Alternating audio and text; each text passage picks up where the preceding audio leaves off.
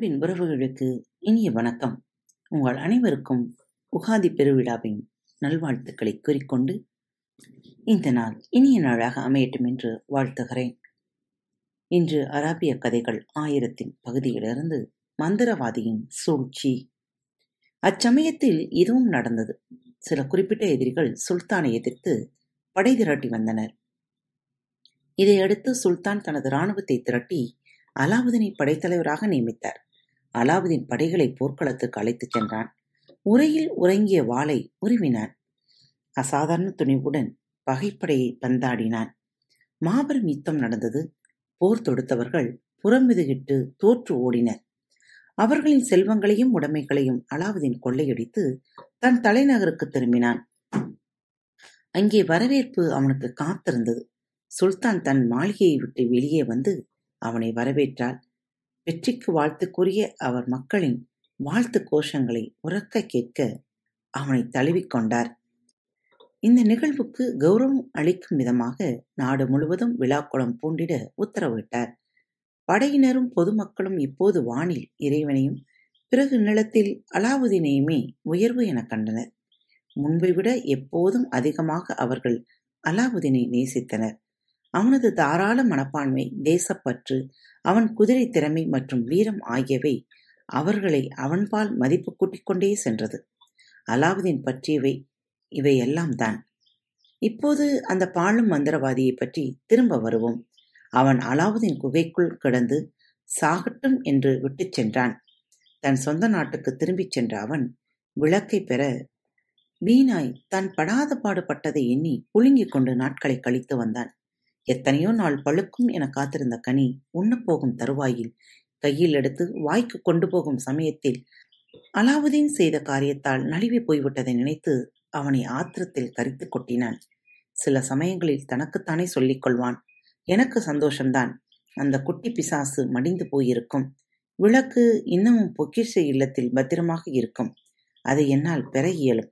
ஒரு தினம் தன் மந்திரத்தை பிரயோகப்படுத்தி அலாவுதீன் செத்து விட்டானா? விளக்கின் தற்போதைய நிலை என்ன என்பதை அறிய மணல் கொண்டு வரைந்து மந்திரம் செய்தான். பின்னர் தன் மந்திரத்தின் உதவியோடு மணலில் வந்த உருவங்களை கவனமாக கவனித்தான். ஆனால் விளக்கை காணவில்லை. பிறகு மீண்டும் மணலில் மந்திரமிட்டு சிறுவன் செத்துப் போய்விட்டானா? என்று ஆத்திரத்துடன் பார்த்தான். ஆனால் பொக்கிஷ இல்லத்தில் அவன் காணப்படவில்லை. அலாவுதீன் உயிருடன் உள்ளான் என்பதை அறிந்து அவன் ஆத்திரம் உச்சக்கட்டத்தை அடைந்தது. அவன் வெளியே வந்திருக்க வேண்டும். விளக்கை கைப்பற்றியாக வேண்டும் என்று உணர்ந்தான் அந்த விளக்குக்காக நான் பட்ட கஷ்டங்கள் எவ்வளவு? தாங்கிய வழி வேதனைகள் எவ்வளவு? எவனும் இத்தனை பாடுபட்டு இருக்க மாட்டான் என்று தனக்குள்ளே நினைத்து கொண்டான். இந்த உதவாக்கரை பயல் இப்போது அதை எடுத்துக் கொண்டு விட்டான். அதன் மந்திர சக்தியை அவன் கண்டுபிடித்து விட்டான் என்றால் இன்று உலகில் அவன்தான் பணக்காரர்களில் முதலிடம் பெற்றிருப்பான் என்பது தெல்ல தெளிவாக இருக்கும்.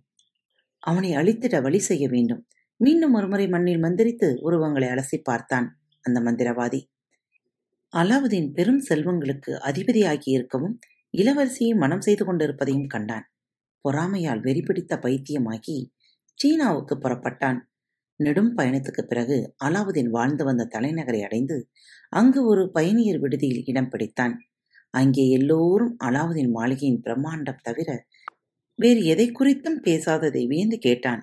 கொஞ்ச நேரம் ஓய்வுக்குப் பின்னர் உடைகளை மாற்றிக்கொண்டு வீதியில் உழவப் போனான்.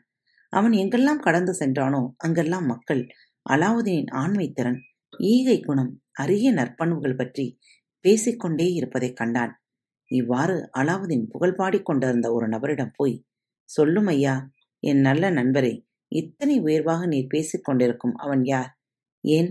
ஐயா இந்த ஊருக்கு நீர் என்ன அந்நியரா? என்று பதில் வந்தது. ஆனால் அப்படியே நீ இருந்தாலும் நீங்கள் இளவரசர் அலாவுதீன் பற்றி கேள்விப்பட்டதில்லையா?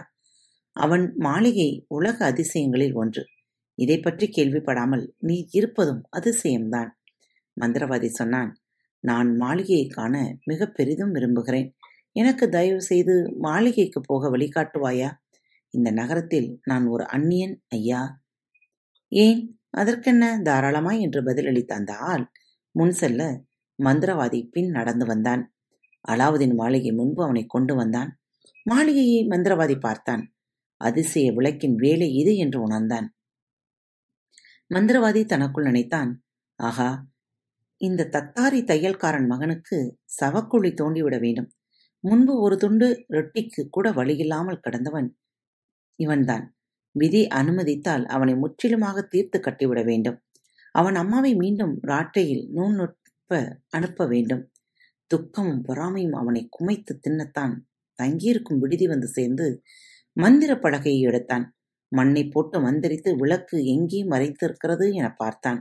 அது மாளிகையில் இருப்பதையும் அலாவுதீன் கையில் இல்லை என்பதையும் கண்டான். உற்சாகமாக மகிழ்ச்சி பொங்க உறக்க கத்தினான். என் வேலை சுலபமாகிவிட்டது. விளக்கை எடுத்திட எனக்கு வழி தெரிந்து விட்டது ஒரு செப்பு பட்டறைக்காரனிடம் சென்றான். அவனிடம் சொன்னான் எனக்கு கொஞ்சம் செம்பாலான விளக்குகள் செய்து தர முடியுமா? எவ்வளவு சீக்கிரம் செய்து கொடுக்க முடியுமோ அதற்கு ஏற்ப உனக்கு உடன் கூலி கொடுத்து விடுகிறேன். நான் கேட்டேன் அப்படியே செய்கிறேன் என்ற செப்பு பட்டறைக்காரன் உடன் வேலையை தொடங்கினான். வேலை முடிந்தவுடன் பேரம் பேசாமல் மந்திரவாதி அவனுக்கு தொகை கொடுத்தான். விளக்குகளை எடுத்துக்கொண்டு தன் விடுதி வந்து சேர்ந்தான். அங்கே ஒரு கூடையில் அவற்றை போட்டான்.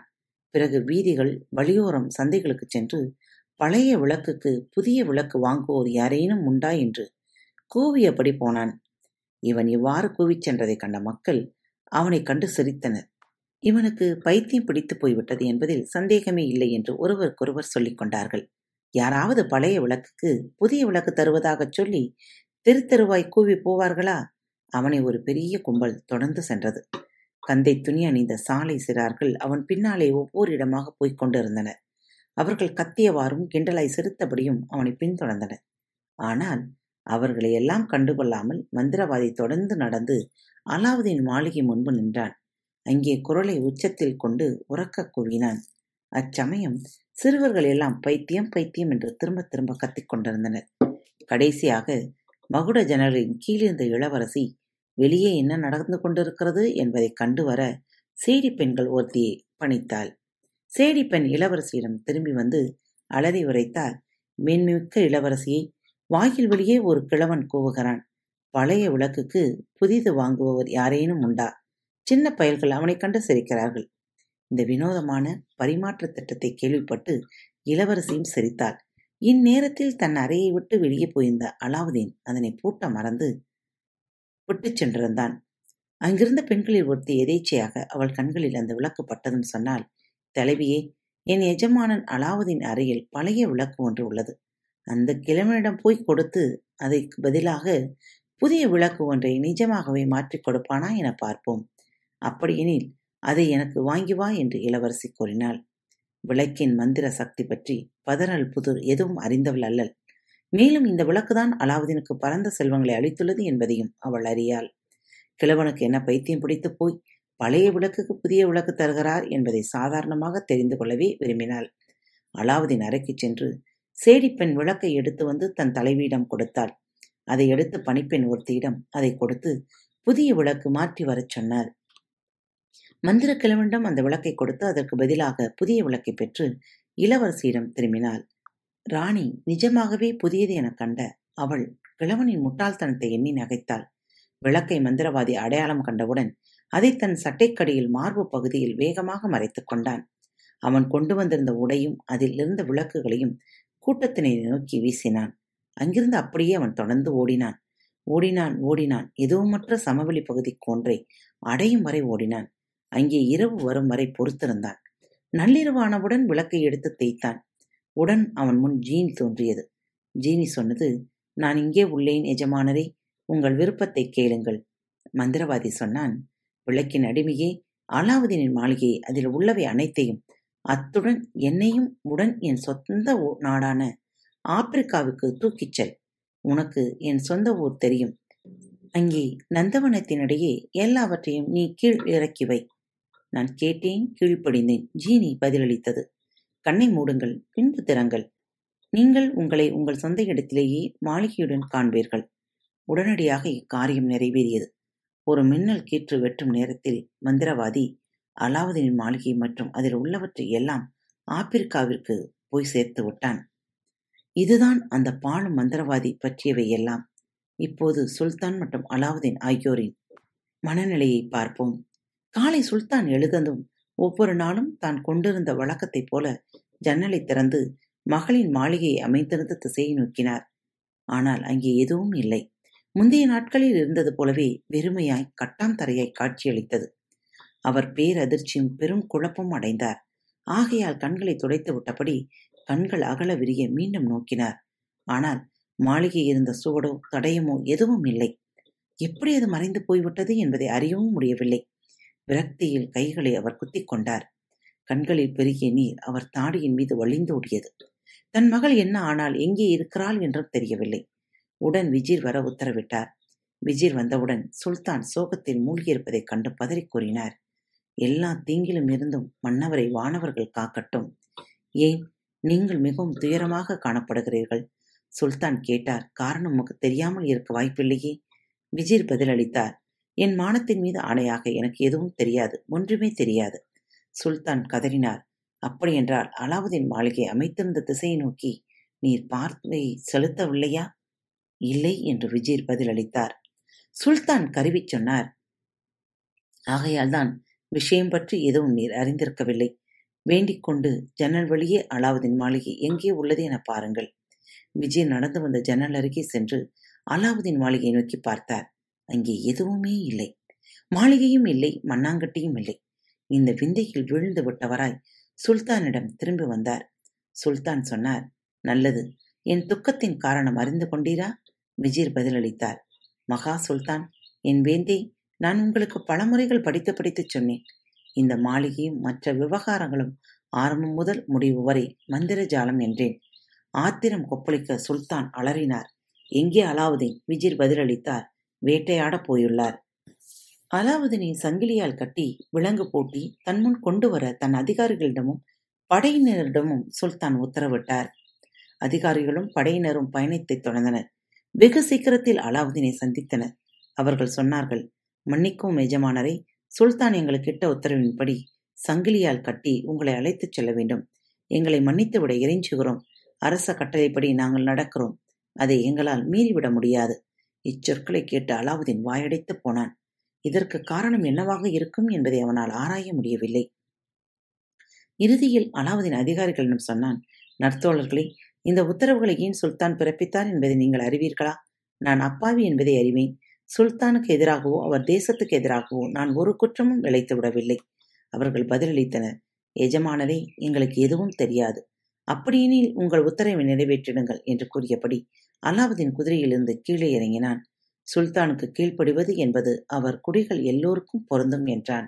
அவனை கைதியாக்கி சங்கிலியால் கட்டி விளங்கிட்டு அதிகாரிகள் தலைநகருக்கு அவனை அழைத்து வந்தனர். இதுபோல் அலாவுதீன் நடத்தப்படுவது கண்ட மக்கள் அவன் மரண தண்டனை பெறப்போகிறான் என உணர்ந்தனர். ஆனால் அவனை எல்லோரும் விரும்பினர். ஆகையால் அவனுக்கு என்ன நேரப்போகிறதோ என்று அறிந்து கொள்ள ஆவலாக ஆயுதங்களை ஏந்திக் கொண்டு விரைந்து பின்தொடர்ந்து வந்து கொண்டிருந்தனர். துருப்புகள் அலாவுதீனை மாளிகை கொண்டு போய் சேர்த்தனர். சுல்தானுக்கு தகவல் தரப்பட்டது. அதையடுத்து அவர் மரண தண்டனை நிறைவேற்றுபவரிடம் அவன் தலையை துண்டித்திட உத்தரவிட்டார். இந்த உத்தரவை குடிமக்கள் அறிந்தவுடன் அரண்மனை வாயில் கதவுகளை இழுத்து பூட்டி சுல்தானிடம் எச்சரிக்கை செய்தனர். அலாவுதீன் மேலே லேசாக ஒரு துரும்பு பட்டால் கூட உன் வீட்டை உன் தலைமையில் உள்ளவர்கள் அத்தனை பேர் தலையை மேலும் இடித்து போட்டு உங்களை எல்லோரையும் கொன்று விடுவோம். விஜய் உள்ளே சென்ற அந்த மக்களின் எச்சரிக்கையை சுல்தானிடம் சொன்னார்.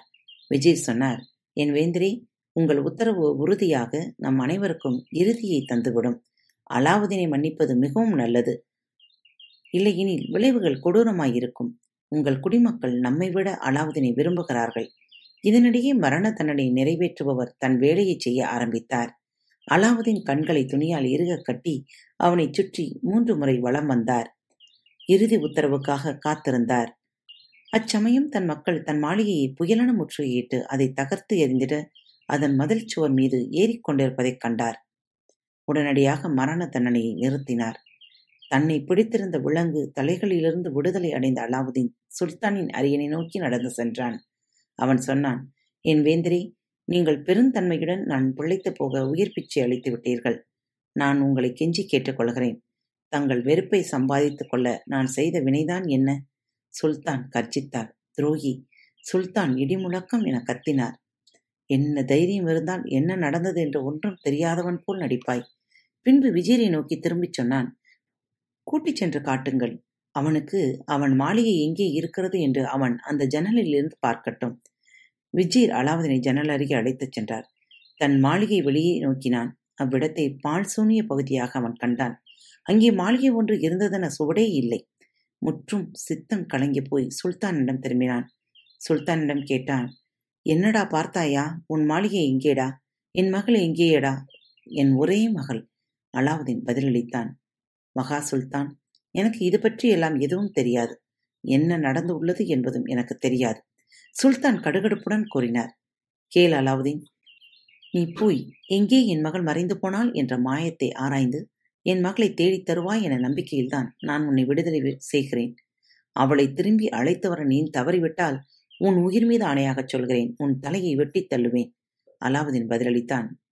நான் கேட்டேன் நான் கீழ்ப்படுகிறேன் என் வேந்தரே. எனக்கு நாற்பது நாட்கள் அவகாசம் அளிக்க வேண்டுகிறேன். அந்த காலக்கெடுவுக்குள் நான் உங்களிடம் அவளை கொண்டு வராவிட்டால் என் தலையை வெட்டுங்கள். உங்களுக்கு என்னவெல்லாம் தோன்றுகிறதோ அதையெல்லாம் செய்திடுங்கள். சுல்தான் சொன்னார் மிக நன்று.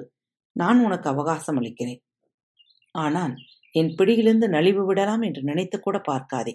நீ மேகங்களின் மீது ஏறினாலும் அங்கே இருந்தும் உன்னை இங்கே கொண்டு வந்து விடுவேன். காத்திருங்கள். அலாவுதீன் பயணம் எப்படி தொடர்கிறது என்று அடுத்த வார தொகுப்பில் காணலாம். காத்திருங்கள். மீண்டும் சந்திப்போம். இப்படிக்கு உங்கள் அன்பு தோழி. அன்பு நேயர்களில் பாரத் வலையொலி பக்கத்தை தேர்ந்தெடுத்து கேட்டுக்கொண்டிருக்கும் உங்கள் அனைவருக்கும் மனம் நிறைந்த வாழ்த்துக்கள். நன்றிகளும். பாரத் வலையொலி பக்கத்தின் நிகழ்ச்சிகள் உங்களுக்கு பிடித்திருந்தால் மறவாமல் லைக் ஷேர் மற்றும் சப்ஸ்கிரைப் செய்யுங்கள். நிகழ்ச்சிக்கான மதிப்பெண்களை ஸ்டார் வடிவத்தில் மறவாமல் கொடுங்கள். நிகழ்ச்சி பற்றிய கருத்துக்கள் இருப்பின் கீழே குறிப்பிடப்பட்டுள்ள இமெயில் முகவரிக்கு அல்லது உங்களது மெசேஜ் பாக்ஸில் ரெக்கார்ட் செய்தோ தாராளமாக அனுப்புங்கள். உங்களது கருத்துக்கள் தான் இந்த நிகழ்ச்சியை மேலும் மேலும் வளர உதவி செய்கிறது. மறவாமல் எழுதி அனுப்புங்கள். இப்படிக்கு உங்கள் அன்பு தோழி.